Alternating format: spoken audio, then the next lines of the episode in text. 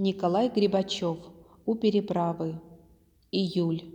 Жара и пыль, и крик, и стон. Вот-вот накроет переправу канонада. Плетутся старики, спешат обозы вброд. Погонщик из реки не может выгнать стада.